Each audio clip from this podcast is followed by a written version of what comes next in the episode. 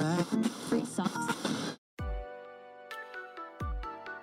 are listening to The Talkative Guy.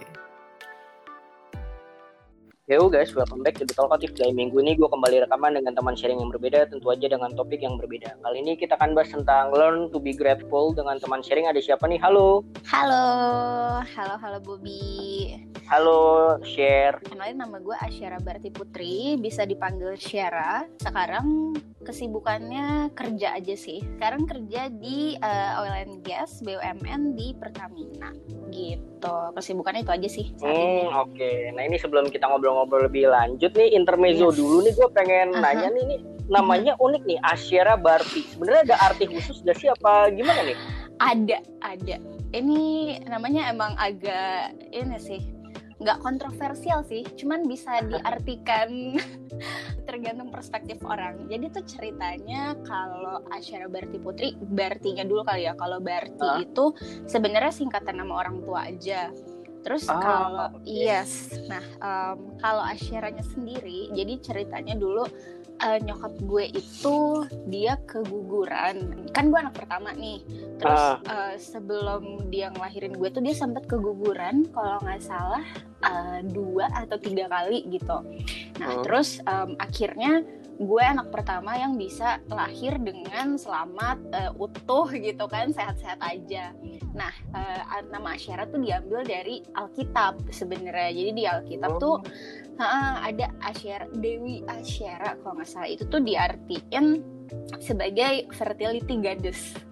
Nah, fertility maksudnya adalah uh, iya kesuburan karena gimana ya? Karena nyokap gue sebelum-sebelumnya nggak pernah berhasil, anaknya ya, belum rezeki lah ya. Iya, belum rezeki, terus akhirnya dapetlah gue nih yang sehat hmm. dan uh, jadi dinamain fertility goddess. Cuman di Alkitab tuh sebenarnya ada juga Asyarat tuh istrinya Baal.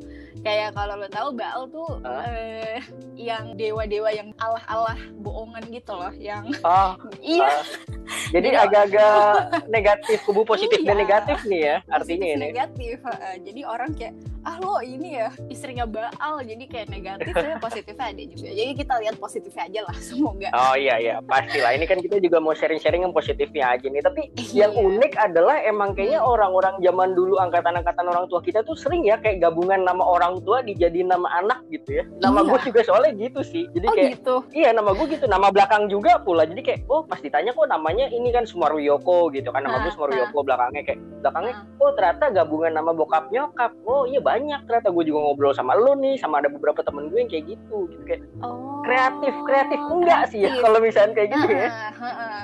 Gue kira kayak jadi nama keluarga gitu loh. Jawa ya? Orang Jawa iya Jawa Jawa. Cuman hmm. gue kira juga awalnya kayak gitu kan. Ternyata yeah. enggak Sumarnya doang Jawa gitu nama keluarga. Cuman belakangnya itu nama bokap nyokap ternyata. Itu juga gue baru tahu setelah gede sih gitu. Nah ini intermezzo aja dikit gitu kan karena gue iya, selalu yeah, yeah, yeah. penasaran hal-hal unik dari teman sharing gue gitu. Dan ini juga spontan kan nih gue nanya kan nggak ada di iya, list yeah, pembahasan yeah. kita gitu kan. Jadi nggak ada oke okay. nah ini kita ngomongin sekarang lagi masa pandemi nih ya share ya mm-hmm. kayak mm-hmm. misalkan dengan lo kesibukan sekarang kerja pasti ada adaptasinya lah ada yang berubah gitu ceritain dong yang lo alamin nih oke okay. jadi ini uniknya lagi adalah lo pas huh? banget wawancarain gue satu hari setelah gue keluar dari isolasi gitu. Oh, okay. Jadi gue recently emang abis positif covid. Uh? Nah jadi gue baru aja keluar tadi malam. Nah jadi ceritanya gue tuh positif covid di tanggal 10 uh, eh, November. Terus ke gue isolasi berarti berapa hari itu ya? Hampir tiga minggu lah ya. Nah terus tadi malam baru aja keluar uh, syarat gue keluar adalah gue swab dua kali uh, berturut-turut itu hasil negatif gitu. Terus deh, gitu. tapi gue pengen kulik dikit deh itu kalau hmm. misalkan gue gue nggak tahu yang seumuran gue kayaknya di lingkungan inner circle gue sih belum ada yang kayak positif hmm. gitu. Nah kalau misalkan lo positif gitu emang lo OTG kayak gitu apa gimana sih maksudnya? Nggak nyadar apa gimana awalnya? Awalnya banget, ya, jadi ceritanya akhir Oktober tuh gue sempet uh, eh, WFO, terus pas hmm. gue WFO beberapa hari kemudian dikabarin kalau ada orang kantor gue yang positif dan itu gue uh, interaksi sama dia. Interaksinya sebenarnya nggak begitu deket sih kayak gue satu ruangan aja tapi sama dia. Dan ketika gue lagi kerja di ruangan itu gue sempet nggak pakai masker. Uh, udah gitu harusnya uh, by protokol semua orang yang interaksi sama dia itu di swab juga. Nah, Hmm. tapi waktu itu em, karena gua nggak ngerasa begitu eh, kontak sama dia dan eh, gua ngerasa badan gue sehat-sehat aja, jadi gue nggak swab tuh, gue eh, rapid aja. Jadi tanggal 23 Oktober tuh gue terakhir WFO, terus tanggal 3 November gue ke kantor lagi buat eh, rapid dan hasil rapid gue negatif waktu itu. Tapi setelah gue rapid, eh, gue gue rapid di kantor tuh sekalian gue ngantor kan hari itu. Terus dua hari kemudian itu gue eh, malam-malam tuh mulai meriang, eh, terus demam. Habis itu eh, ingat banget itu hari Kamis malam, terus hari Jumatnya gue panas sampai 38,7 waktu itu.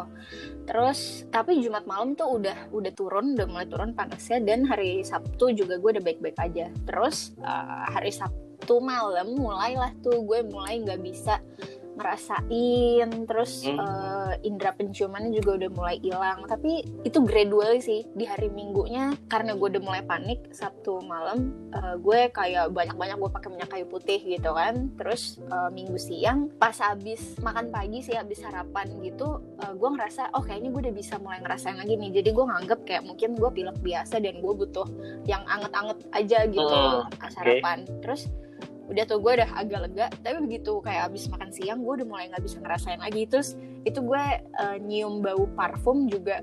Gue udah nggak tahu banget itu baunya apa. Gue cuman ngerasa itu ada suatu bau gitu di hidung gue tapi gue nggak nggak bisa menidentify itu baunya kayak gimana. Jadi gue udah mulai panik sih karena gue udah nggak bisa ngebawa ngerasa. Terus ya udah hari Senin pagi gue langsung eh, swab. Terus Selasa keluar hasilnya dan itu positif.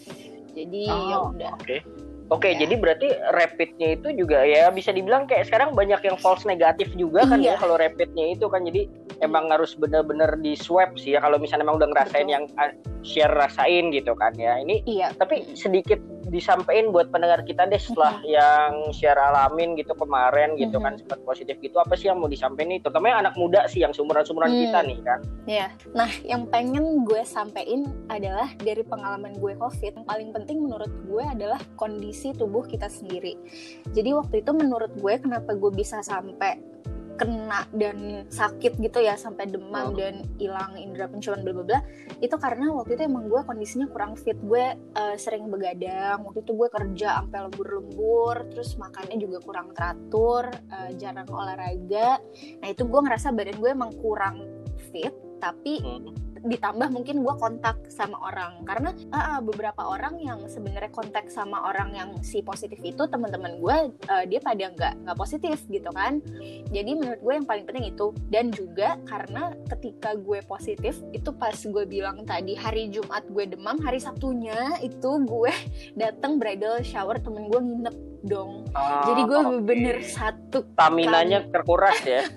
iya jadi enggak maksud gue di situ poinnya adalah ketika gue mungkin ketika itu gue udah positif tapi teman-teman gue untungnya banget eh, yang waktu itu nginep sama gue bahkan ada empat orang cewek-cewek itu dan mereka Ah. tuh nggak ada yang positif juga untungnya dan orang rumah gue juga nggak ada yang positif bokap nyokap gue padahal kan dia udah tua ya karena Iya, iya. mereka tuh emang waktu itu untungnya mereka kondisi badannya fit sih jadi menurut gue kalau misalnya lo udah ngerasa badan lo tuh kurang seger gitu kurang enak udah mulai sumeng-sumeng kayak mau pilek itu jangan keluar ke mana-mana dulu. Kayak please jangan interaksi sama orang di kamar dulu aja sampai lo bener-bener ngerasa badan lo tuh fit. Jadi yang paling penting tuh imun. Dan kalau misalnya lo udah ngerasa something wrong your body kayak gue Hmm. yang kemarin udah mulai demam dan eh, hi- hilang indera penciuman lalala itu eh, lo isolasi di kamar. Jadi kalau misalnya lo lagi tinggal sama orang lain ya apalagi sama orang tua Iya. gitu. Karena waktu itu pas gue sadar itu juga pas gue nyampe rumah tuh gue udah nggak berani keluar kamar. Eh, dan tiap gue keluar kamar pun ketemu bokap nyokap gue gue selalu pakai masker terus alat makan gue juga sendiri gitu. Jadi beber kurang interaksi sampai kita beber yakin bahwa kita nggak covid gitu Hmm, oke oke. Berarti yang digaris bawahi sebagai tambahan dari gua adalah tadi kayak pola hidup sehatnya itu eh nggak Iya. penting ya. Karena kan kayak virus ini ya udah berdampingan sama kita nih hidupnya kan nggak Hmm, bisa hmm, nggak tergantung vaksin atau kayak gimana ya. Bener kayak tadi ceritanya lo share kayak misalkan ada serumah yang emang positifnya satu, yang lainnya negatif gitu kan. Jadi Iya. tergantung imun atau Correct. apa kesehatannya itu ya. Oke oke. Betul. Nah terlepas dari yang lo alamin gitu share sebelum Mhm. itu dari mulai kerjaan sampai kayak ada aktivitas baru gak sih yang selama pandemi gitu yang lo lakuin kayak misalkan adaptasi kerjaannya jadi kayak gimana terus kayak Ah. ada kegiatan atau apa sesuatu yang atau lo malah sempat ngalamin kayak stressful banget gara-gara pandemi ini gimana? Iya iya iya iya banget sih sebenarnya. Ah. Jadi kerjaan gue kita kan WFH tuh bulan Maret ya. Maret, tanggal ya, Maret. 15 16 tuh kalau nggak salah gue ingat banget. Nah, terus selama WFH itu sebenarnya cukup stressful sih di rumah kerja di, dari rumah tuh karena eh, mungkin teman-teman yang lain juga ngerasain yang WFH karena kalau misalnya di rumah online itu pasti jadi kita dituntut bisa kerja available kapan pun kan. Kayak 24/7 Iya, benar. tuh dianggap bisa gitu buat ngikutin. Dan kebetulan banget waktu itu eh, kerjaan gue agak terimpact sama covid ini secara tidak langsung. Jadi eh, jadi tambah banyak nih yang jadi kerjaan gue. Jadi gue kerja tuh hmm, parah waktu itu sampai eh, menurut gue yang peaknya banget one week straight tiap hari tuh gue jam 10, jam 11, jam 12 malam gue baru kelar. Terus besok pagi lanjut lagi kayak jam 8 udah standby lagi di laptop gitu-gitu. Jadi sebenarnya gue agak sedihnya dengan WFH ini adalah itu sih kerjaannya jadi makin banyak. Tuntutan dari atas juga semakin banyak karena kita dianggap bisa kerja kapan pun uh, kinda stressful dan untuk kegiatan lain yang gue lakuin sih sebenarnya apa ya paling jadi ada waktu buat berjemur kali ya tapi Ah. itu pun gue nggak bisa ngelakuin setiap hari sih karena ya kerjaan tadi kan. Kayak bahkan kalau lo tahu di rumah gue tuh Ah. saking kadang gue nggak bisa lepas dari laptop gue nyokap gue tuh tiap hari pagi sarapan makan siang sama makan malam dia aja yang nganterin kamar gue. Jadi gue bener-bener keluar dari kamar Ah. itu cuman buat toilet doang. Even gue makan tuh nggak nggak sempet gitu buat gerak ke meja makan. Jadi ya udah di depan laptop aja. Gitu sih. Dan itu kesulitannya dan ya cara gue adaptasi adalah dengan ini sih. Gue kalau kerja itu gue suka video call sama temen kantor gue atau ya sambil teleponan gitu. Jadi buat ada yang ngajak ngobrol aja sih. Karena kalau misalnya gue sendiri mungkin agak gue soalnya suka ngomong kan juga orangnya kayak suka ngobrol juga. Jadi itu cukup membantu sih kalau misalnya kita tuh nggak nggak cuma diem doang kita sambil ngobrol gitu sama kerjanya Ah. ditemenin orang ya itu agak membantu Iya ya, walaupun tidak seenak interaksi sosial secara langsung nih ya, Iya. ketemu Mm-mm. apa emosinya kan lebih terasa gitu. Oke, nah ini kita Iya. geser sedikit ke masalah struggle juga, tapi Hmm. saat kuliah dulu nih kalau flashback dikit. Oke. Kalau dulu Oke. pas kuliah itu struggle yang dialamin lo apa sih Sher? Struggle-nya adalah gue masuk di jurusan yang gue kecemplung di situ. Oke, apa tuh gimana tuh ceritanya tuh? Jadi awalnya gue tuh mau kedokteran, tapi sebenarnya setelah gue sadari sekarang, somehow mungkin dulu tuh emang hati gue nggak begitu ke kedokteran sih. Cuman karena gue tuh nggak tahu gue mau jadi apa. Kayak gue mau milih jurusan apa lagi selain kedokteran. Jadi gue ya kayak ya udah deh, kayaknya gue itu cita-cita masa kecil juga. Tapi kayak gue dokter aja deh. Tapi ya gitu, long story short, gue Ah. nggak terima di mana-mana. Dan gue idealis banget tuh. Gue daftar mana pun sampai simak UI yang kayak sebenarnya gue bisa daftar 6 kalau nggak salah 6 jurusan tuh gue cuma daftar satu doang FKUI gitu Oke.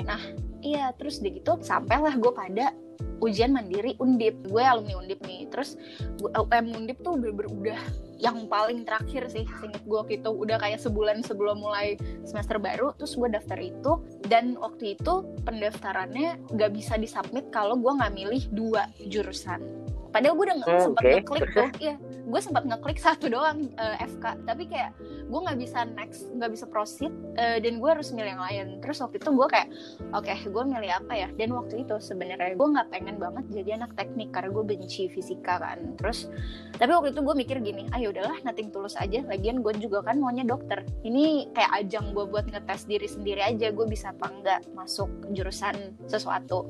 Waktu itu gue pikir lucu kali ya kayak gue daftar jadi anak teknik gitu. Terus gue gue lihat iya.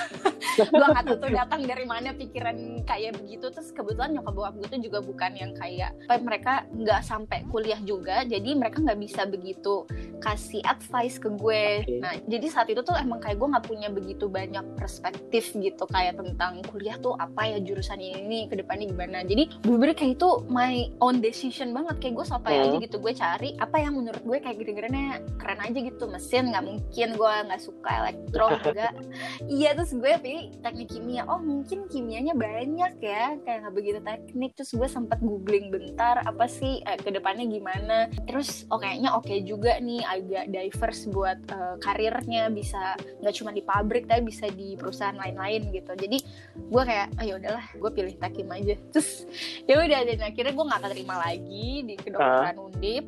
Gue masuknya tekim terus waktu itu gue mikirnya duh gue nggak kepikiran banget sih di Semarang. Gue nggak punya saudara juga di situ tapi gue coba aja deh eh, jalanin aja. Bokap nyokap gue bilang juga jalan aja. Toh kalau misalnya emang nggak suka ya bisa mengundurkan diri aja. Abis itu nanti belajar lagi buat ambil kedokteran tahun depan. Dan akhirnya gue bertahan di situ sampai lulus akhirnya.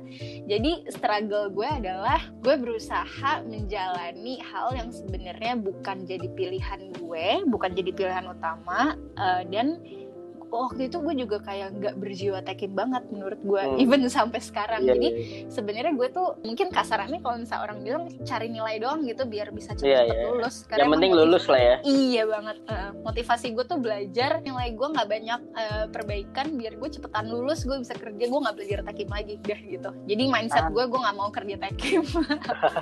gitu, Oke, oke. gitu. eh tapi btw undip yang di Tembalang kan yang nama daerah Tembalang ya iya apa bener-bener. Oh, Bener. Kok tahu sih? soalnya kan Jarang lu kan umur 26 gue 28 kan nah temen gue itu Ah. teman dekat gue dari kecil itu dulu kuliahnya di undip jadi lumayan sering gue ke Semarang ngunjungin kosannya Oh. jadi main-main ke undipnya main-main kayak ke Iya, iya. Ungaran kopi arem gitu-gitu tuh yang gue tahu sih zaman dulu gitu ya Iya iya bener-bener Iya, iya, iya. tembalang. makanya kayak uh jadi inget oh ada kesamaan lagi yang bisa diobrolin gitu kan sama, sama Iya, yang tadi soal jurusan tadi gue juga kuliah juga salah jurusan nggak tahu-tahu banget kayak gue kuliah sistem informasi kan ya gue kira Ah, kayaknya keren nih kan bikin aplikasi bikin web. Gue nggak tahu kalau misalkan coding coding kayak gitu tuh susahnya minta ampun dan diapal akhirnya ya udahlah gue yang penting lulus gue akhirnya aktifnya di UKM radio gitu kan. Itu juga sebagai marketing event segala oh, macem gitu. Jadi kayak ya bener kayak lo gitu. Ya udah yang penting gue masuk lulus 4 tahun atau tiga Hmm. setengah tahun udah gelar bagian orang tua udah beres. Tinggal kerja Iya. cari lagi nih kan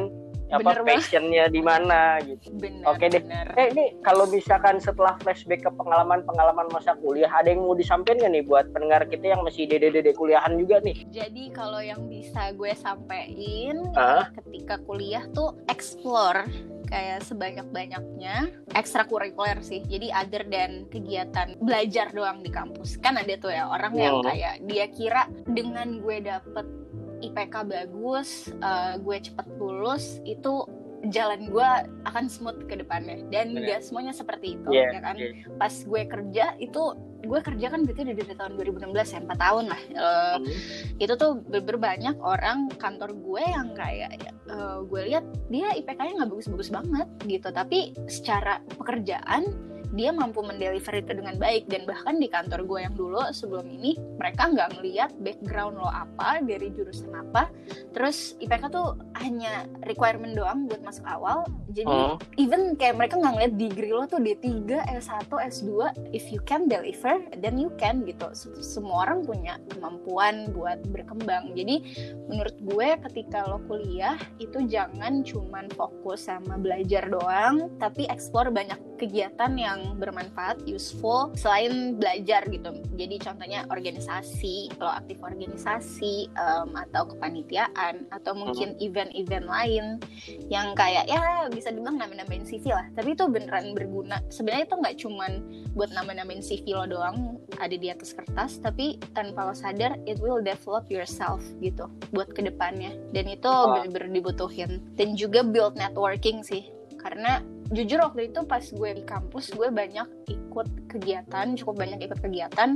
Dan kayak lucu aja gitu sekarang. Jadi kegiatan gue kebetulan waktu itu emang banyaknya gue LNGs juga nih. Nah jadi ketika gue kerja di Pertamina sekarang tuh kadang ada aja yang orang pas gue ketemu eh lo yang dulu kita pernah kenalan di acara ini dan itu tuh kayak lima tahun lalu gitu. tapi iya kayak ketemu lagi. Jadi bener-bener dia sempit sih. Nah jadi menurut gue gitu explore sebaik banyaknya kayak lo tuh sukanya apa sih? Passion lo apa? Mungkin lo bisa nemu kan bener-bener gue juga setuju sih dan tambahan dari gue adalah nih udah ada contoh dua orang yang kuliahnya salah jurusan tanda kutip bisa dibilang tapi bisa Iya. berkarir juga jadi jangan patah semangat nih kalau ya emang lagi Bener. kuliah ngerasa salah jurusan atau susah ya jalanin aja gitu entah itu lo aktifnya di UKM atau di yang lain yang penting tadi ya yang dua tadi yang build network sama explore ya, ya. ya betul banget Oke, nah ini kita lanjut ke pembahasan berikutnya nih karena baru tiga pembahasan tapi sudah mau setengah jam nih. Emang bener-bener Iya, kelihatan iya, suka iya. ngobrol sih ini. iya banget oke Oke, nah kalau misalnya dari diri lo sendiri share gitu kan, transformasi kedewasaan dulu dan sekarang tuh apa sih yang berubah nih? simpelnya adalah mungkin kalau sekarang gue lebih belajar buat tidak begitu menuntut diri sendiri sih. Maksudnya uh, gue dulu kayaknya keras maksudnya gue expect diri gue tuh untuk you can do more more gitu kan. Dan karena itu juga sebenarnya tuh kadang suka menekan diri gue sendiri tanpa gue sadari gitu. Jadi di umur yang sekarang kayak gue ngerasa kedewasaan gue tuh adalah belajar untuk ya udah menerima diri sendiri. Mungkin emang gue batasnya segini jadi kayak di satu case mungkin gue bisa memaksa tanda kutip diri gue buat do more. Cuman mungkin di beberapa aspek ya kayak sadar aja share lo tuh batasnya segini gitu emang lo tuh mungkin nggak nggak bisa berkembang di situ lo berkembangnya di hal yang lain gitu jadi lebih kayak learn to accept myself dan belajar untuk memahami diri sendiri sih karena sebenarnya gak gampang loh kayak buat tahu betul tentang diri sendiri gitu Bener sih, dan itu juga by proses ya. Tiap orang fasenya Hmm. beda-beda nih kan. Ada yang di umur Bener. berapa, ada yang di umur berapa. Jadi kayak Iya. lebih menikmati dan berproses bertumbuhnya itu ya yang lebih Yes. dievaluasi kita bertumbuh apa sih nih jangan cuma stuck di situ-situ Iya. aja. Orang tua tuh mendidik lo gimana sih share dan pesan apa yang paling ingat sampai sekarang nih? Bawel-bawelnya kah? Apa-apa? Tentang apa gitu? Kalau orang tua gue mereka mendidik gue cukup eh, keras dan disiplin. Terutama bokap gue sih. Orang Batak juga anak pertama. Dan dia punya adik enam gitu kan. Jadi oke. terus hidupnya dia agak susah deh. Dulu tuh dia hidup di desa. Dia bener-bener nuntut gue dan adik gue tuh buat disiplin eh, kerja keras. Terus jangan patah semangat. Karena menurut dia ke depannya itu pasti ya, rocky road kayak bakalan banyak kesulitan dan kuncinya adalah jangan pernah gampang menyerah gitu harus bener-bener keep up the spirit gitu dia orangnya bener-bener kayak passionate banget jadi itu sih Oke, berarti emang kebentuk banget mental lo ya, walaupun mungkin kata Iya. orang ah lo perempuan apa kayak gimana, cuman ya di Hmm. orang tua ya nggak peduli Iya. cewek atau cowok gitu ya, emang dididiknya untuk disiplin dan mentalnya gitu. yes iya Oke, banget nah kalau ngomongin dalam hidup gitu, ini terserah eh, lo mau cerita pas kapan gitu sih. Hmm. Ceritain dong Mhm. satu momen up atau momen bahagia lo, salah satunya pas kapan dan apa gitu yang bisa di share dan satu momen down. Oke, momen bahagia apa ya? Oh, mungkin bisa ini kali ya. Salah satu contoh momen bahagia adalah ketika gue meninggalkan kantor gue yang lama dan akhirnya keterima di kantor yang sekarang gitu. Karena waktu itu sebenarnya gue juga agak stressful di kantor gue yang lama. Terus Hmm. gue tuh pengen banget, pengen banget resign. Tapi gue tuh kayak nggak tahu. Gue kalau misalnya resign tuh harus daftar di mana ya saat itu. Karena gue kan gak mau tekim, tapi gue juga gak mau bank. Jadi gue bingung gue harus masuk mana. Dan gue masih tertarik sama oil and gas tuh. Which is oil and gas waktu itu agak susah kalau nggak salah di bisnisnya kurang bagus jadi nggak banyak yang buka pas banget Pertamina buka dan emang gue mindsetnya dari dulu mau kerja oil and gas kan terus kayak ya Pertamina BUMN pokoknya waktu itu gue pengen buat kabur dari kantor lama gue dan ketika Pertamina ada pembukaan jadi gue seneng banget tuh gue pengen banget masuk situ dan ya udah pas gue akhirnya dapat pengumuman kalau gue keterima wah tuh gue seneng banget sih. Kayak tadinya juga kantor gue yang lama tuh gue tinggalnya di Pandaan di Surabaya Sukoharjo sana. Terus akhirnya karena gue Pertamina itu gue di Jakarta. Dan itu sebenarnya satu angkatan gue tuh ada 400 orang something 400an terus Hmm. semuanya itu kan disebar seluruh Indonesia. Dan Iya. entah kenapa gue tuh dapet di satu direktorat yang itu tuh orangnya direktorat gue tuh cuma 12 dan itu penempatannya pasti Jakarta pasti kantor pusat Oh, gitu. iya jadi kayak wow gitu. Gue eh, seneng banget sih waktu itu kayak akhirnya. Iya, mungkin ada dua orang tua juga tuh di situ tuh. Bener, bener, bener. Nah ini ada kaitannya juga menurut gue sama down. Momen down. Ya. Iya, momen down gue adalah ketika waktu itu tadi yang gue ceritain di awal, gue nggak keterima di mana-mana. Selain gue sedih, gue belum dapet kuliah ketika teman-teman gue udah dapet, gue juga jadi nggak pede. Gue mempertanyakan kemampuan diri gue sendiri. Kenapa ya gue nggak bisa keterima kedokteran? Padahal waktu itu sebenarnya nilai gue cukup bagus kan, kayak jadi meng-undervalue myself gitu kan. Apa gue Iya, emang iya. kurang pinter, lalala gitu. Jadi gue dulu tiap ngeliat pengumuman tuh gue kayak nangis gitu sedih banget lah masa-masa kelam itu pokoknya. Terus nah dari situ gue bener-bener nggak tahu harus kayak no clue no direction arah hidup gue ke mana waktu itu. Terus akhirnya waktu itu masuk tekim kan. Terus gue sebenarnya waktu itu kayak nggak ada planning juga yang jelas mau ke mana tapi gue jalan aja dan sekarang baru kelihatan gitu. Setelah beberapa tahun kemudian gue nggak keterima di kedokteran tapi Mhm. gue ternyata bisa. Other positive thing is gue bisa lulus cepat uh, dan nggak semahal biaya kedokteran dan gue udah bisa berkarir dari sejak umur gue berapa tuh tahun 2016 gue lulus langsung bisa kerja gitu. Dan itu gue bisa ngebantu keluarga gue juga dengan uh, karir gue yang sekarang dan segala macam. Coba waktu itu misalnya Tuhan memperbolehkan gue untuk masuk kedokteran mungkin kan biaya yang keluar akan lebih banyak. Terus udah gitu gue Hmm. juga masih lama belajarnya dan juga nggak cepet buat mendapatkan uang lagi gitu. Ya nyari uang lah gitu. Jadi momen down gue yang waktu itu gue bersyukur banget sih gue gak keterima kedokteran karena akhirnya gue ada di posisi gue yang sekarang gitu Oke, berarti emang setiap jalan Tuhan tuh sebenarnya ada maksud baiknya ya pasti walaupun Banget. mungkin prosesnya panjang gitu ya bisa dilihat Betul. dari jalanin dulu berat-berat berat Iya, dulu ternyata iya. pas di flashback oh ternyata maksudnya gini gitu ya gitu. Iya, berarti yang iya lo alamin ya. Iya, Oke, iya. nah ketika lo mengalami down kayak gitu, lo tuh tipe Mhm. orang yang kayak gimana sih biar bangkitnya kayak misalnya emang sedih-sedih dulu deh, apa emang butuh support Hmm. system kayak temen atau gimana nih? kalau gue ketika gue down gue orangnya emosional sih jadi pasti Oke. ya, ya akan mengembrace rasa itu kayak gue nangis gue bener-bener ngerasain sakitnya.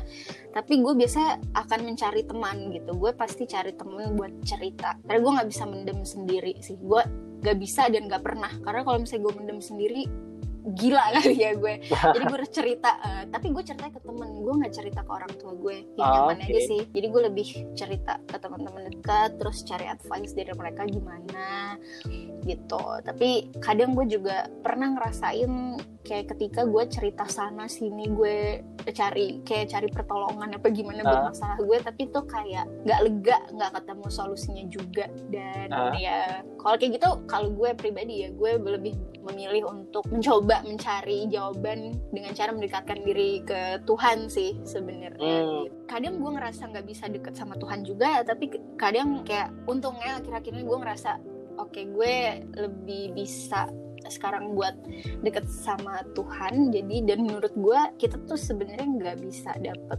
solusi yang benar clear dan jelas dari orang lain gitu. Uh, jadi ya balik lagi kita emang kayak ciptaan Tuhan dan kita emang sebenarnya apa pun tuh Tuhan yang punya jawabannya gitu kan meskipun gak langsung sekarang Iya ya benar karena Gitu. Tuhan menciptakan masalah masing-masing nih ya buat umatnya sebenarnya Iya. ya. Jadi emang problem Mhm. solvingnya harus diri kita sendiri sama yang di atas sebenarnya emang lebih lega lah ya kalau emang pertolongan sana sini nggak bisa Iya. didapat gitu ya. Oke, Mhm. btw zodiak lo apa share? eh gue seneng banget loh lo nanyain zodiak Kenapa tuh? gue anaknya zodiak banget soalnya Ah gitu gitu. Emang Iya, zodiak lo apa? tebak nggak gue apa Eh, Libra kayaknya, bukan? mepet sih gue Scorpio Scorpio tuh sebelumnya apa sesudahnya? sesudahnya jadi gue tanggal 23 Oktober nah Aha. eh, 23 tuh beber perbatasan Libra sama Scorpio jadi ada yang bilang itu Libra ada yang bilang tuh Scorpio cuman gue lebih ngerasa gue Scorpio sih Soalnya zodiak gue Libra nih kan. Jadi kan mepet-mepet Hmm. nih Libra sama Scor- Scorpio kan dan emang kebanyakan yang gue Iya. temuin kalau Libra atau Scorpio itu yang yang inilah maksudnya kayak demen ngobrol terus kelihatan intonasi Oh. emosi segala macam main semua gitu feel-nya gitu biasanya Ah, iya, supel iya. kayak gitu sih. Jadi Ah. kayak makanya tadi gue tertarik untuk nanya zodiaknya gitu dan Oh. nanti boleh lah nanti kalau misalnya kita ada segmen khusus ngobrolin tentang zodiak itu gitu kan boleh banget biar lebih seru. Nah ini kita lanjut ke topik pembahasan kita selanjutnya gitu. Nah kalau misalkan yes. di umur yang sekarang gitu, lo Mhm. insecure soal apa sih share? about life in general kali ya. So, gue gue insecure-nya mungkin lebih ke kayak ke depannya gue mau apa. Kayak hidupnya purpose of my life itu buat apa? Oh. Itu sih gimana ya bukan insecure ya, tapi lebih ke jadi pertanyaan sehari-hari aja gitu. Eh, apa sih yang bisa gue lakuin lagi selain kerja gitu hidup gue ke depannya gimana? Karena kan kayak sebenarnya di umur-umur sekarang ini adalah apa yang kita lakuin apa yang kita putuskan sekarang tuh cukup penting dan berpengaruh kan buat ke depannya gitu insecure-nya agak benar dalam benar ya benar agak itu deep nanti bisa tentang- kita telusuri lebih lanjut lah ya di pembahasan berikutnya gitu. Oke. Iya. Ma- karena ya emang kalau misalkan orang yang kuliah yang masih sekolah atau udah kerja pun tipe-tipe insecure beda-beda nih kan. Kayak misalkan kemarin gue ngobrol ada yang soal LinkedIn gitu karena dia sering scroll scroll LinkedIn terus kayak ngeliat kok orang orang-orang kok LinkedIn ini bagus-bagus ya kayaknya gue di Oh. situ-situ aja. Intinya kayak gue pengen nyampein bahwa boleh insecure Hmm. tiap orang gitu apalagi anak muda. Yang penting jangan stuck di situ aja gitu ya langsung harus plan gitu ngapain ngapain ngapain. Kalau Kalau apa? Boleh tahu nggak? sebelum tahun 2020 ini ya insecure gue adalah soal masa depan gitu. Sebagai cowok kayak Aha. misalkan teman-teman gue udah pada nikah udah punya tabungan gue juga masih proses ke situ gitu. Sebelum pandemi Oh. ya tapi setelah pandemi Iya. ini mungkin gue agak aneh sih ya. Hmm, gue ini ini tahun 2020 ini kan jadi salah satu idola gue pemain basket yang Kobe Bryant itu kan meninggal nih Glenn Fredly meninggal gue Iya. akan kematian sih 2020 ini bener loh beneran kayak gue di WA apa Buset nih, kayaknya 2020 tuh emang bener-bener seleksi alam apa gimana sih? Gue sering merasakan hal seperti itu gitu. Ini Iya, nggak iya, tahu iya, sedikit iya. aneh apa gimana itu. Jujur-jujurannya nih gue baru cerita Hmm. sama lo bahkan gitu kayak kok apa secepat ini ya orang-orang kayak misalkan kemarin terakhir om gue yang dokter di daerah pun meninggal gara-gara covid itu emang bener-bener wah makin makin jadi lagi sih kayak sebelum itu pun gue udah kayak ngerasa insecure soal itu tuh share jadi kebetulan banget lo nanya Iya, ya udahlah nih iya. gue ceritain gitu siapa tahu dia mungkin ngalamin juga kan kita nggak ada yang tahu gitu kan insecure orang beda-beda dan, dan wajar yang lebih Iya, diceritain aja daripada lo stressful sendiri Iya. kan benar benar benar dan kalau Wow. misalkan lo kan tadi Oke. cerita ya lo suka bergaul sana sini terus di WA juga udah ngobrol gitu kan Hmm. sama gua jawab jawab pertanyaan Nah, dengan lo jadi Hmm. ekstrovert kayak gitu berarti sebenarnya Hmm. lo jarang terganggu dengan sikap orang lain Hmm. yang annoying atau kurang serk sama lo gak sih atau gimana nih gue anaknya gue bisa bilang gue fake nggak ya? Gue satu gue su- gue suka bergaul sama orang. Gue I consider myself as orang yang cukup ramah lah ke orang lain gitu. Gue suka nyapa semua orang semua kalangan. Dan fake nya gue apa ya? Kadang tuh gue kayak bisa bahkan Oh. ini di notice sama orang lain. Kayak kenapa ya share? Lu tuh bisa kayak lo lagi marah-marah nih gue kan Hmm. sebenarnya orangnya suka kayak ngedumel kayak ngomel-ngomel sendiri tapi ketika gue tahu ada orang nelpon gue nih ya itu kerjaan sih sebenarnya ada orang nelpon gue gue tuh bisa yang nada suara gue langsung halo iya selamat pagi. Ya gimana mas? Gitu ya terus kayak bener-bener abis itu mood gue bagus sama telepon. Ntar gue tutup telepon gue bisa marah-marah lagi gitu. Ah. sama keadaan saat itu. Punya kayak temen annoying. Kayaknya menurut gue enggak sih. Yang deket sama gue tuh ta- dalam taraf yang bisa gue terima dan menurut gue nggak annoying. Cuman ya mungkin kalau misalnya orangnya annoying gue bakalan jaga jarak sih. Dan tapi akan ada kan orang yang kayak bener-bener kayak bukan julid apa ya namanya? Kayak bener-bener kalau dia tahu annoying bener-bener nggak Oh. ditemenin sama sekali kalau gue gue masih mau nemenin iya gue masih mau berusaha baik ke dia selama dia nggak bener-bener menyakiti gue atau apa gitu di umur yang sekarang gitu apalagi lu udah ngelewatin Apa umur tuh? 25 tahun mungkin nggak tahu nih kan masih dalam fase Iya. quarter life crisis apa udah ngelewatin gitu nah lebih kalau dalam pergaulan tuh lebih membatasi gak sih lu Mhm. di umur yang sekarang enggak sih kayak gue tadi bilang gue Hmm. oh iya tambahan ya agak mepet zodiak. Jadi kalau zodiak tuh sebenarnya banyak. Yang kalau kita sebutin lo libra gue scorpio itu tuh sebenarnya sun. Dan kalau kita input jamnya nanti tuh ada kalkulatornya buat ngitung uh, moonnya tuh apa kebetulan Oke, gue tuh Gemini. Nah Gemini tuh juga agak identik dengan orang yang supel dan juga suka bergaul gitu. Jadi gue nggak membatasi sih. Jadi bener-bener sekarang gue open aja. Kalau misalnya gue bisa kenalan sama teman baru ya gue kenalan gitu. Dari kantor misalnya gue lagi dinas ke mana terus gue jadi berteman sama orang di sana. Karena menurut gue it's so good to have banyak orang yang kita kenal.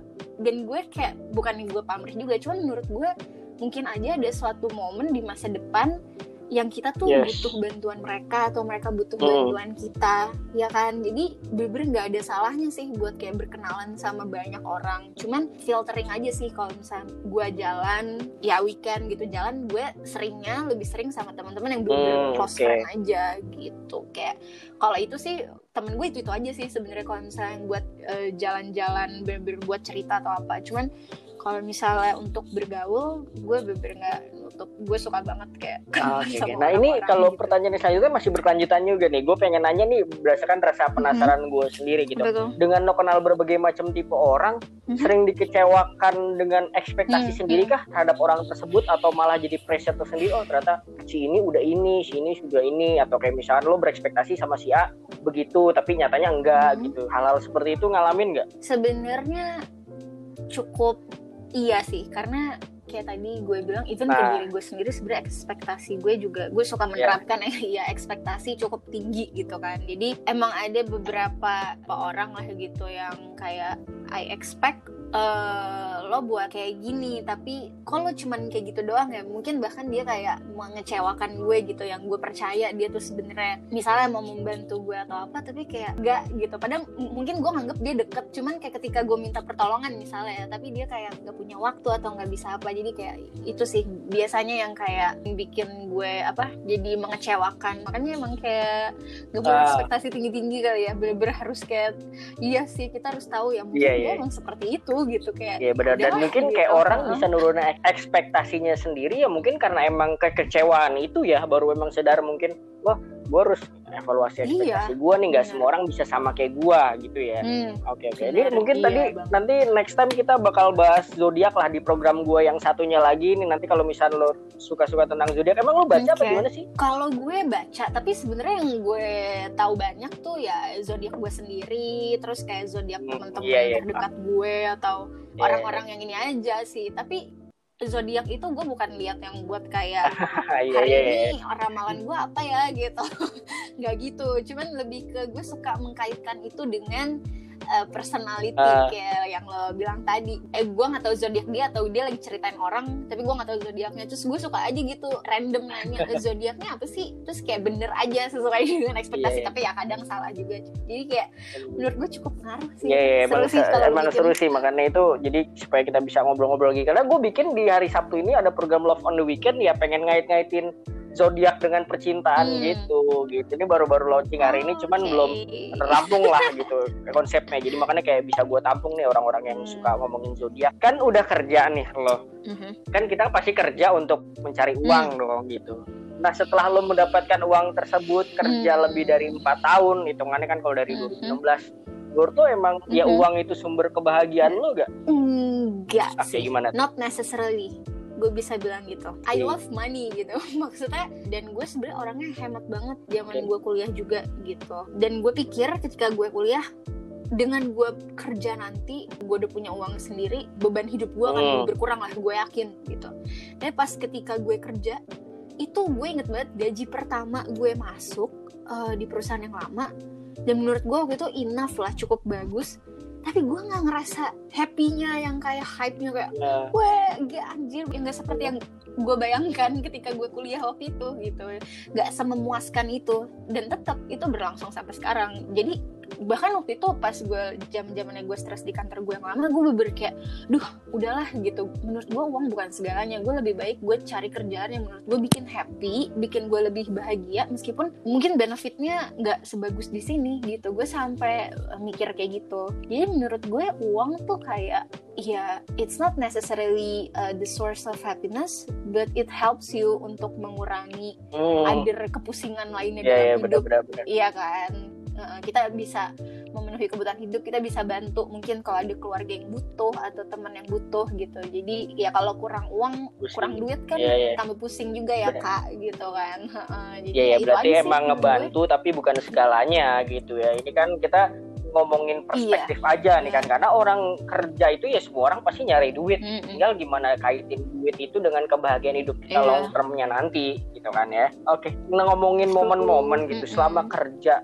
gitu kan. Kalau di flashback flashback momen-momen seperti apa sih yang Mhm. lo merasa kehilangan gitu nggak bisa lo lakuin lagi gara-gara lo kerja dan kerjanya sibuk banget. kayak ini sih menurut gue momen yang hilang adalah momen di mana gue bisa explore Oke. hal lain selain kerjaan ya kayak gue bilang tadi kerjaan gue tuh padat heeh. jadi kayak kalau dulu kan pas gue kuliah gue masih bisa ngelakuin gue ikut kegiatan A B C D gitu kan. Nggak nggak cuma belajar doang. Tapi sekarang tuh kayak susah banget buat gue bisa ikut kegiatan lain-lain kecuali pas weekend gitu. Atau ketika dulu belum corona gue suka olahraga juga kan. Jadi kalau misalnya pulang kantor tuh sebenarnya gue pengen sering olahraga gue kalau bisa tiga kali lah tiga kali seminggu gue olahraga. Tapi karena gue suka pulang malam jadi momen-momen gue bisa Hmm. olahraga eh, itu sih yang hilang. Dan buat ngelakuin hal-hal lainnya gue sedih gitu. Kadang ngeliat teman-teman gue tuh kayak yang normal pulang jam 5 jam 6 tuh mereka udah bisa ngelakuin hal-hal lain. Kayak as simple as nonton Netflix atau belajar saham atau kayak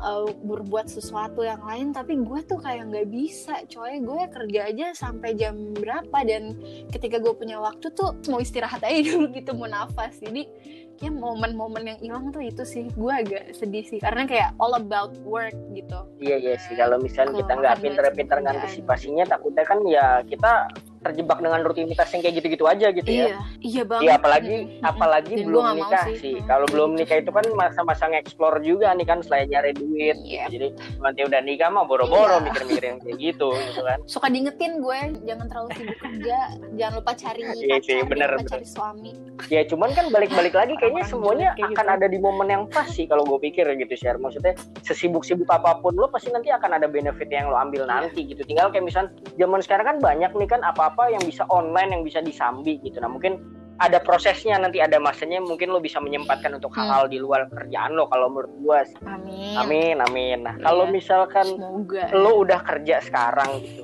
lo masih punya mimpi-mimpi jangka panjang gak sih atau sekarang ya udah realistis aja lah Mm-mm. lihat setahun sekarang ini aja. mimpi jangka panjang gue lebih ke bukan tentang kerjaan sih mimpi gue adalah gue Hmm. punya gue bisa melakukan sesuatu uh, either aktif being involved aja dulu di komunitas atau apa pun itu yang kayak fokusnya uh, lebih untuk people sih serve Oh, people. karena gue suka aja sharing. Gue beberapa kali pernah ikut kegiatan ngajar-ngajar anak-anak SD punyanya temen gue gitu. Terus gue suka aja ngelakuin hal-hal kayak gitu.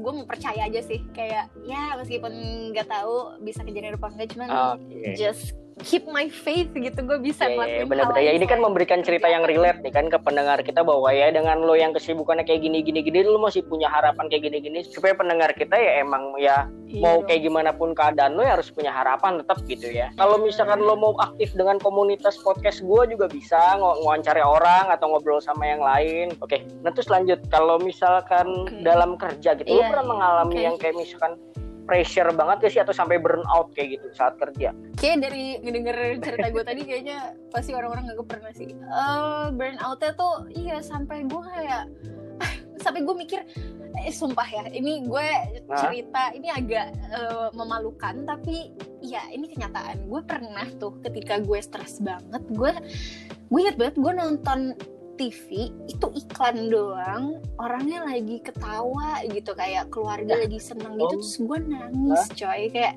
gue ngeliat itu sedih karena gue ngerasa kayak kenapa gue stres banget sekarang? Gue seneng banget ngeliat orang bisa Ah, ketawa iya, tapi iya. gue gak bisa ketawa. Terus gue kayak ngerasa iya sampai segitu ya burnout terus kayak gue bener ngeluh dan kayak marah-marah sendiri. Apalagi yang waktu itu gue selama WFH ini gue pernah yang gue kerja pagi siang malam nggak berhenti itu tuh kayak wah gila sih gue udah kerjaan gue marah-marah aja di Twitter terus kayak curhat-curhat sama orang sana sini. Tapi ya gimana gitu. Gue sampai kalau sekarang gue sampai ini juga tuh pernah sampai gue kebetulan Ah. direktur gue itu Hmm. masih muda dan dia deket dengan kita kita gitu jadi ketika gue lagi corona kemarin eh, dia ngechat gue kan nanyain kabar gue sekalian curhat dong gue bilang pak di sini kurang orang segitunya gue curhat ke dia pak ini kurang orang kayak tadi lo bilang cerita di Twitter nyampah-nyampah kayak Mhm. gitu kan itu bentuk pelampiasan juga kali ya maksudnya daripada yang ke hal-hal yang negatif kan lebih dia punya apa Iya. feel lo apa ya dikeluarin aja gitu dalam bentuknya beda-beda Mhm. gitu ya oke nah selain kerja di Iya, umur-umur iya. kita sekarang ini biasanya singgung-singgungannya soal romantic Mhm. issue juga atau relationship. Pandangan lo di umur yang sekarang tentang relationship kayak gimana nih?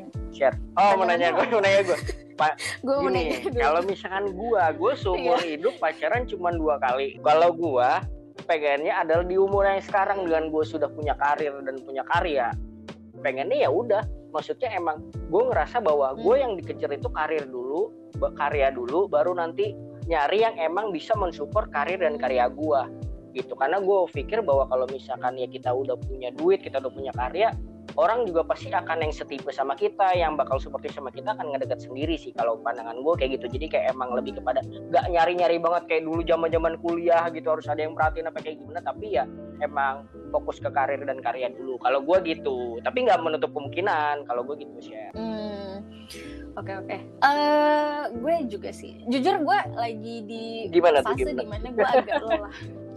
Curhat cok lelah deh, lelah dengan real. Jadi 2020 ini emang ah, tahun Ah. yang ini ya banyak eh, kesulitan sepertinya. Jadi a bit enough about relationship gitu sampai kayak gue punya trust issue juga sih. Nggak tahu ya. Iya, jadi gue tuh ngelihat relationship tuh yang ya di sosmed sih banyak kan kayak kayak tahu gue gak bisa aja gitu ngeliat relationship tuh beneran pure is that a pure one gitu gue gak begitu percaya jadi mungkin sekarang gue agak ya hopelessly percaya dengan eh, relationship cuman gue mirip dengan lo tadi jadi gue Ah. juga lagi baca buku juga jadi intinya adalah if we wish to start a relationship gitu we have to be Ah. happy and at peace Poin yang- poin yang menarik, poin yang menarik. gitu. Jadi itu juga gue baru dapat baru-baru ini dan itu eye opening banget menurut gue. Jadi kayak mungkin kenapa kita belum ketemu sama orang itu eh, salah satunya adalah karena kita masih dikasih waktu buat eh, belajar eh, mencintai, love yourself first, um, be happy with yourself before you share that happiness to others. Tuh gue lihat YouTube. Chef Marinka, dia bagus banget Iya, dia iya, iya. ceritain tentang gimana cara dia bisa ketemu sama suaminya terus menurut gue tuh ceritanya super magical kayak bener-bener udah takdir Tuhan banget jadi kayak gue mikir oh iya sih jadi ya mungkin kita harus develop diri kita sendiri eh, bahagia dulu sama diri sendiri nah itu pasti kita bakalan dipertemuin juga gitu di waktu eh, yang tepat bener iya kan bener-bener. Gue juga pengen nambahin nih kalau misalnya kayaknya di umur-umur kita kriteria-kriteria yang kayak misalkan dulu tuh ah, ada zaman-zamannya mungkin kayak ya harus ngabarin harus setiap weekend jalan Hmm. terus antar jemput tapi kayak gimana kayak ada kompromi-kompromi lah ya dengan kedewasaan kita sekarang ini Iya. kan kayak ya udah yang sama-sama tahu kesibukan sama-sama bisa support pengembangan diri gitu. Kalau gue sih ngerasa gitu juga share kalau misalnya iya. kriteria gitu. Kan udah capek ya kayak lu udah kerja udah pengen bikin karya segala macam tapi pasangan lu malah kayak nuntut ini nuntut Iya itu banget. itu sih gue paling gak bisa sih ngeliat orang pacaran yang posesifnya berlebihan tuh gue kayak gila lo ya gitu keposesifan lo itu bisa menun me- membatasi karir pasangan lo loh kayak padahal karir pasangan lo tuh adalah kebaikan juga maksudnya dia nyari duit kan sebenarnya buat lo Iya, juga tapi iya. kayak ya gitu. Semoga kita tidak mendapatkan orang yang posesif ya nantinya. Amin amin. Itu tadi kita hashtag curhat lah ya. Iya, gitu tadi. Kayak misalnya gue ngalamin nih kayak misalnya rekaman kayak zaman zaman sebelum pandemi. Hmm. ada salah satu teman sharing yang menurut gue kocak sih. Nah. cuman mungkin masih kuliah jadi mungkin masih masanya juga. Kayak Heeh. dia rekaman sama gua sama ada satu teman sharing yang belum dikenal juga jadi bertiga rekamannya Heeh. ajak pacarnya Mhm. pacarnya duduk depan-depanan sama dia di samping gua terus pegangan tangan sambil ngobrol kayak gini gua, gua sampai senyum-senyum sendiri nih beneran mesti pegangan banget di sebelah gua ya orang pacaran Oh, gitu kan itu Ya, sepanjang segitunya gitu. tuh nggak lepas banyak tuh. iya Oh sejam God. iya beneran Kenapa depan-depanan gitu nggak ngerti makanya gue gue udah bilang kan ya udah nggak apa-apa lo mau duduk di sini yang penting jangan berisik gitu kan nanti suaranya noise-nya masuk kan eh bener dong nggak berisik tapi pegangan kan ganggu ya pemandangannya Terus dia gitu kan ngapain main handphone aja gitu. ya udah main handphone terus tangan satunya megang tangan ceweknya di meja gitu ya kan gue kan pasti ngeliat ya pengen ketawa-tawa cuman kan harus bisa profesional juga gitu kan itu kocak aja sih jadi Mungkin dia posesif. baru ngalamin. Bob. Heeh, takut. itu bentuk posesifnya mungkin ya Iya iya.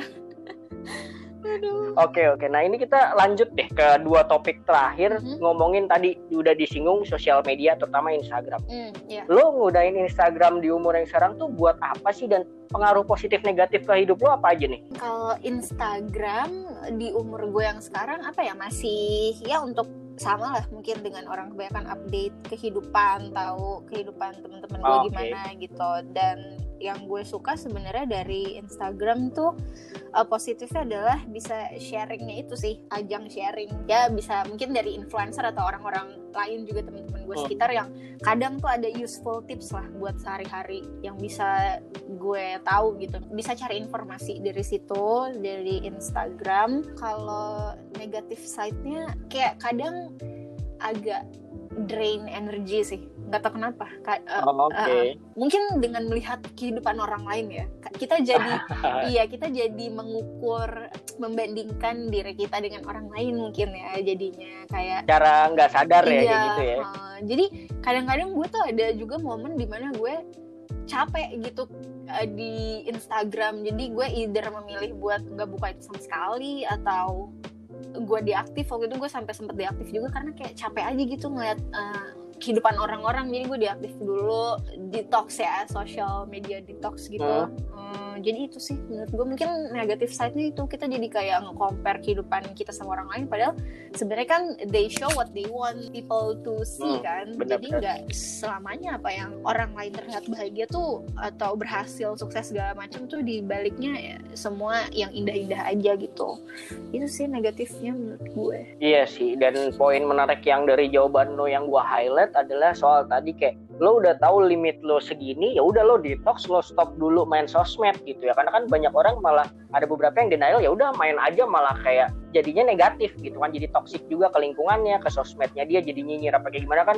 Ada juga tuh yang kayak gitu kan. iya benar Nah ini gue yang terakhir gue pengen nanya dulu ke lo share Mhm. kayak tiga tahun ke depan apa aja sih yang mau lo lakuin nih dalam segi karir atau apa pun itu? yang pertama relationship kali ya gue berharap Oke, gue gimana, berharap tiga tahun lagi gue udah bisa lebih percaya sama relationship dan juga hopefully udah menemukan I don't know not my soulmate tapi kayak my partner for life gitu Uh, Amin amin. um, Oke terus terus. dan kalau kerjaan sebenarnya not that much kayak yang gue udah bilang tadi di awal uh, gue nggak Oh. begitu uh, wish untuk fokus di kerjaan but I wish more untuk bisa lebih do something meaningful other than works gitu yang lebih berguna aja buat orang sekitar Oke, amin amin. Tapi bayangan lo nanti di usia 35an ke atas kayak gitu masih kerja kantoran ya?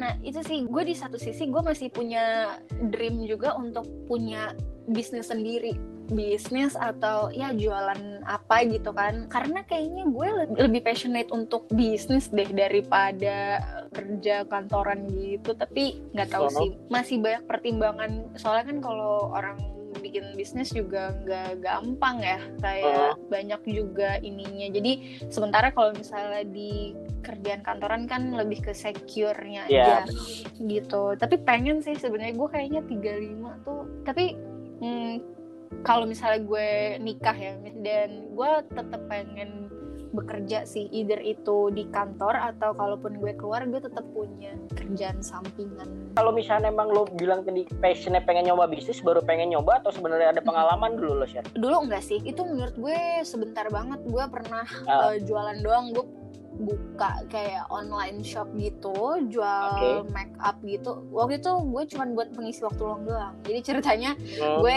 udah kelar gue semester berapa ya tuh? Pokoknya matkul gue udah selesai semua gue tinggal nunggu sidang apa tinggal nunggu apa pokoknya gue jadi gabut deh. Terus gue kayak gue ngapain ya biar lebih berguna? gitu. Terus ya udah gue jualan aja. Dan padahal gue nggak pernah beli make up sebelumnya online gitu. Jadi gue nekat aja gue jualan gue buka all shop di Instagram terus gue jualan gitu paling 2-3 bulan lah abis itu ya karena Hmm. gue udah lulus jadi kayak nggak kepegang lagi cuman dari tiga bulan itu aja menurut gue kayak gue seneng aja meskipun belum banyak pembelinya dan kayak nggak gede juga untungnya tapi kayak gue lebih ngerasa ada kebahagiaan di situ sih Berarti ada rasa penasaran yang belum tertuntaskan Iya, ya iya, dari yang kayaknya. dulu gitu. Yang nanti Ha-ha. mungkin pengen dicoba lagi gitu. Amin amin. Semoga lo Amin. sukses selalu deh share ya dan thank you banget nih udah mau sharing-sharing. Iya sama-sama Bobby. Oke, sebelum udahan nih, promote dulu dong IG lo nih. Siapa tahu ada yang mau tahu lo lebih lanjut gitu di Instagram. Uh, jadi bisa follow Instagram gue. Lagi nggak diaktif kok sekarang. Uh, di Asyara Barti A S Y E R A B A R T Y. Ini disclaimer buat pendengar kita ini hanya sekedar sharing aja ya, bukan maksud untuk mem- menggurui atau memonjokkan Yes. kayak gimana gitu. Jadi diambil yang baik-baiknya aja, yang relate-nya aja. Semoga nanti kita bisa collab-collab di konten positif lainnya ya, share ya. Oke, sure, pasti. Oke, thank you. Sukses juga podcastnya. Amin, amin. Terima kasih share. Thank you guys yang udah dengerin episode kali ini. Sampai ketemu minggu depan. Bye-bye. Dadah. Don't forget to follow us on YouTube, Spotify, and Instagram at the Talkative Guy underscore ID.